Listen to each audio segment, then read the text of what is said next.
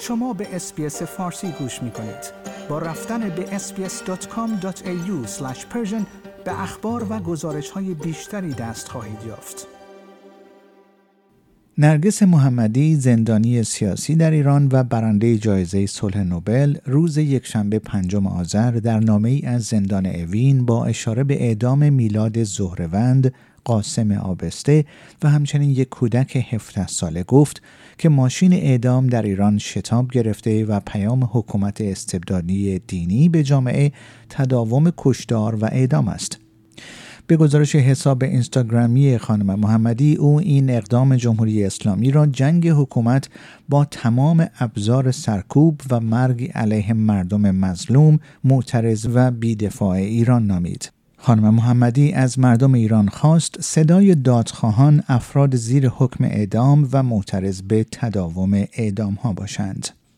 حامد اسماعیلیون دبیر پیشین انجمن خانواده های قربانیان پرواز PS 752 در حساب اکس خود از ممنوع الخروج شدن مادرش خبر داد و اعلام کرد که نیروهای سپاه پاسداران شامگاه جمعه بعد از تحویل بار و دریافت کارت پرواز او را در گیت فرودگاه متوقف کردند.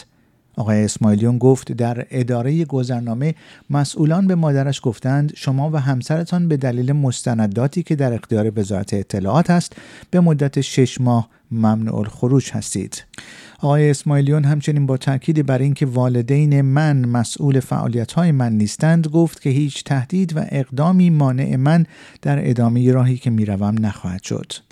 خبرگزاری میزان وابسته به قوه قضایی جمهوری اسلامی خبر داد که دادستانی تهران به دلیل انتشار غیرقانونی یک سند خیلی محرمانه علیه روزنامه اعتماد اعلام جرم کرده است. سند افشا شده بخشنامه وزارت کشور درباره روش برخورد با افراد هنجار شکن است که تاریخ نهم خرداد 1402 بر روی آن دیده می شود. روزنامه اعتماد این سند را سه روز بعد از آن منتشر می کند که احمد وحیدی وزیر کشور صریحا گفت هیچ مجوزی برای کار هجاببانها در مترو تهران صادر نشده است. ولی بخشنامه وزارت کشور که عکس آن در روزنامه اعتماد دیده می شود صریحا سازمان اطلاعات فراجا سازمان اطلاعات سپاه و وزارت اطلاعات را موظف می داند که برای تصویربرداری و احراز هویت مرتکبین کشف هجاب و برهنگی در سطح کشور اقدامات گسترده انجام دهند. آیا می خواهید به مطالب بیشتری مانند این گزارش گوش کنید؟ به ما از طریق Apple Podcast، Google Podcast، Spotify یا هر جای دیگری که پادکست های خود را از آن می گیرید گوش کنید.